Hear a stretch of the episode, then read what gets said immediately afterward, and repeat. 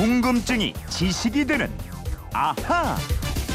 네, 궁금한 건 풀고 살아야 됩니다. 궁금증이 지식이 되는 아하 서울 강동구에서 박경호 님이 게시판으로 주신 내용인데요. 얼마 전 국군의 날 행사에서 국회의장이 국가 의전 서열 2위라고 그러던데 그러면 대통령이 1위가 되겠네요. 우리나라 의전 서열은 어떻게 됩니까? 그리고 대통령 유고시에 그러면 국회의장이 대행을 하게 됩니까? 이러셨는데요. 입사년도 기준으로는 MBC 아나운서국에서 뭐 서열이 아직 좀 아래인데 김초롱 아나운서 한번 알아보도록 하겠습니다. 어서 오세요. 네, 안녕하세요. 평소에 서열 뭐 의전 이런 것 예. 신경 많이 쓰시나요? 써야죠. 어 쓰긴 써요. 제가요 저쪽에 예? 발- 이거 발 쓰는- 뒤꿈치 쓰는데 정도 있다가, 예. 나한테는 왜 그래요? 예,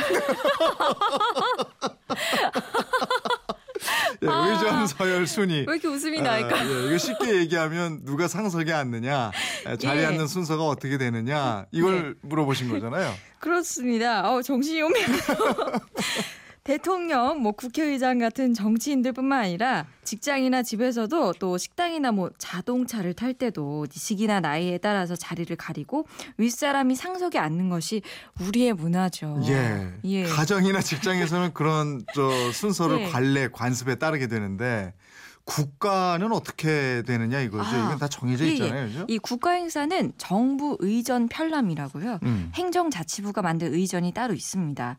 이 개인이나 일상생활에서는 예절이라고 하잖아요. 네. 조직이나 국가 단위 또는 국제 단위에서는 의전이라고 하는데요. 음. 각종 의식이나 행사에서 누가 어떤 자리에 앉고 누가 먼저 행사장에 들어갈 건지 네. 이런 것들이 의전 서열에 따라 결정이 됩니다. 음, 그러면 정부 의전 편람에 대통령뿐이 아니고 장관의 서열 순서 이런 것도 다 매겨져 있나요? 예, 예. 전부 다 매겨 있는 건 아니고요. 네. 이 주요 5부 요인과 국회 부의장, 국회 상임위원장, 군 수뇌부 등을 주요 참석 대상자로 지정해 두긴 합니다. 네. 근데 모든 사람들의 구체적 서열을 다 나열하진 않았습니다. 음. 이 정부에서는 의전 서열이란 게 공식적인 건 없고 행사 주최자가 누구인지, 행사 성격이 어떤 것인지 이거에 따라서도 달라질 수 있다 얘기를 하는데요. 네. 그래도 주요 5부 요인은 서열이 정해져 있습니다. 음, 주요 5부 요인이라면 대통령, 국회의장, 대법원장 뭐 이런 분들이 포함이 되는 예, 거죠? 그렇습니다.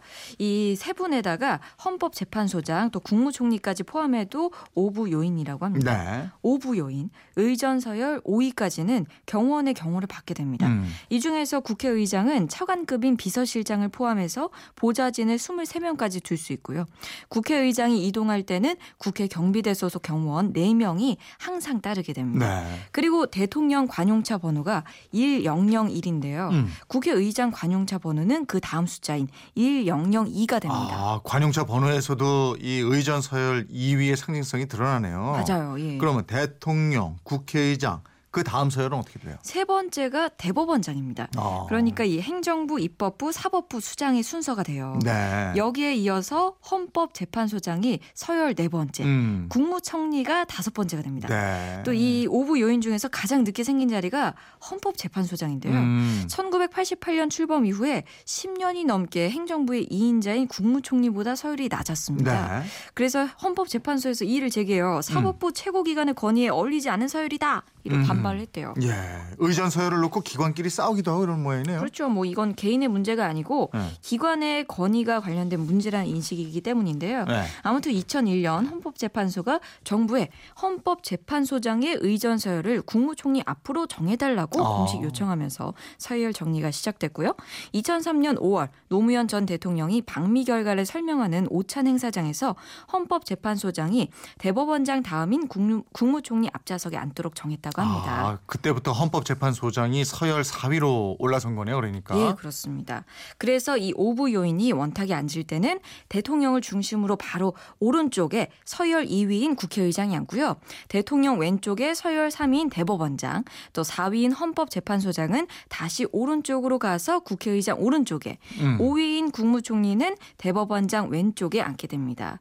그리고 6위가 중앙선관 선관위원장이에요. 네. 이 헌법재판소장 국회의장 오른쪽에 앉습니다. 음, 중앙선거관리위원장. 예. 네.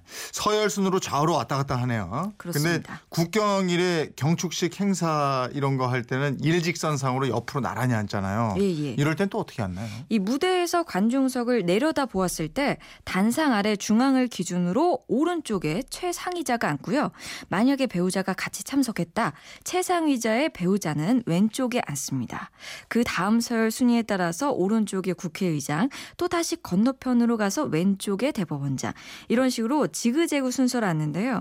광복절 행사나 한글날 등의 행사에서는 해당 국경일 관계자, 즉 뭐 애국지사나 한글 관련 단체 인사를 행정기관장보다 더 우선해서 좌석을 배치하기도 합니다. 아, 아까 서열 6위가 중앙선관위원장이라고 그랬잖아요. 예. 그 뒤로는 서열이 어떻게 돼요? 어, 7위가 국회 부의장이고요. 8위가 감사원장, 9위가 기획재정부 장관, 음. 10위가 교육부 장관, 11위가 외교통상부 장관, 12위 통일부, 법무부, 국방부 뭐 이런 식으로 장관 순서가 쫙 끝나면 장관급 직위, 국회의원, 검찰총장, 합참의장, 삼군 참모총장 등등등이 이 뒤를 쫙 차관이 네. 있게 됩니다. 장관 중에는 저 기획재정부 장관 이게 제일 높네요. 예, 직위도 경제부 총리인데요.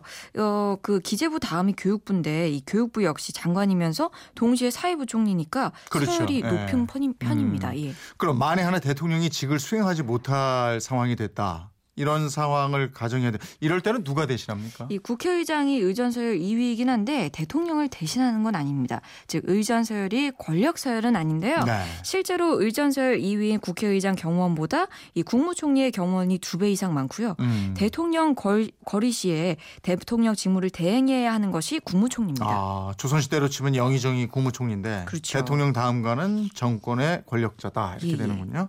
그런 셈입니다. 음. 이 총리도 실세 총리냐 아니냐에 따라서 실제로는 권력 서열이 달라진다고 합니다. 네. 박경호님 질문하신 궁금증 풀리셨어요? 덕분에 오늘 또 새로운 지식 하나 충전을 해서 배가 부릅니다. 근데 어디 행사장 가보면 이거 예. 의전 서열 너무 따지다가 행사가 너무 늦게 시작되고요. 아 그래요? 예. 그거 초대 손님 그 순서대로 이- 뭐 이렇게 소개해야 된다고 아주 그냥 뭐 그것 때문에 돈말이 불필요한 전도되는 경우도 있고 예, 이래요. 조금 줄일 필요도 네. 있는 것 같아요. 딱 정확히 해야 되는 예. 건 해야 되는 거겠지만 그런 것 때문에 너무 이러면은 다른 사람이 불편하니까 맞습니다. 그런 것도 고려를 좀 해야 되겠습니다. 저희가 선물 보내드리겠고요. 어, 이분처럼 궁금증이 있는 분들 어떻게 하면 되는지 소개해 주시기 전에 요거 하나 예. 좀 얘기해 주세요. 네, 2707님이 보내주신 문자입니다. 이정 아나운서 좀 챙겨주세요. TV에다가 또 라디오 생방까지 너무 부려먹는 것 같습니다. 초롱 씨만이라도 재용 씨 좀 챙겨주세요. 그리고 요- 예. 건강하세요. 여기에 대해서 어떻게 생각하십니까? 국장이 아 정말 저 코너 지금 끝나는데 얼른 보내주세요. 자, 궁금증 생기면 어떻게 해요? 네, 그건 이렇습니다. 인터넷 게시판이나 MBC 미니 휴대폰 문자 샵 8001번으로 문자 보내주시면 됩니다.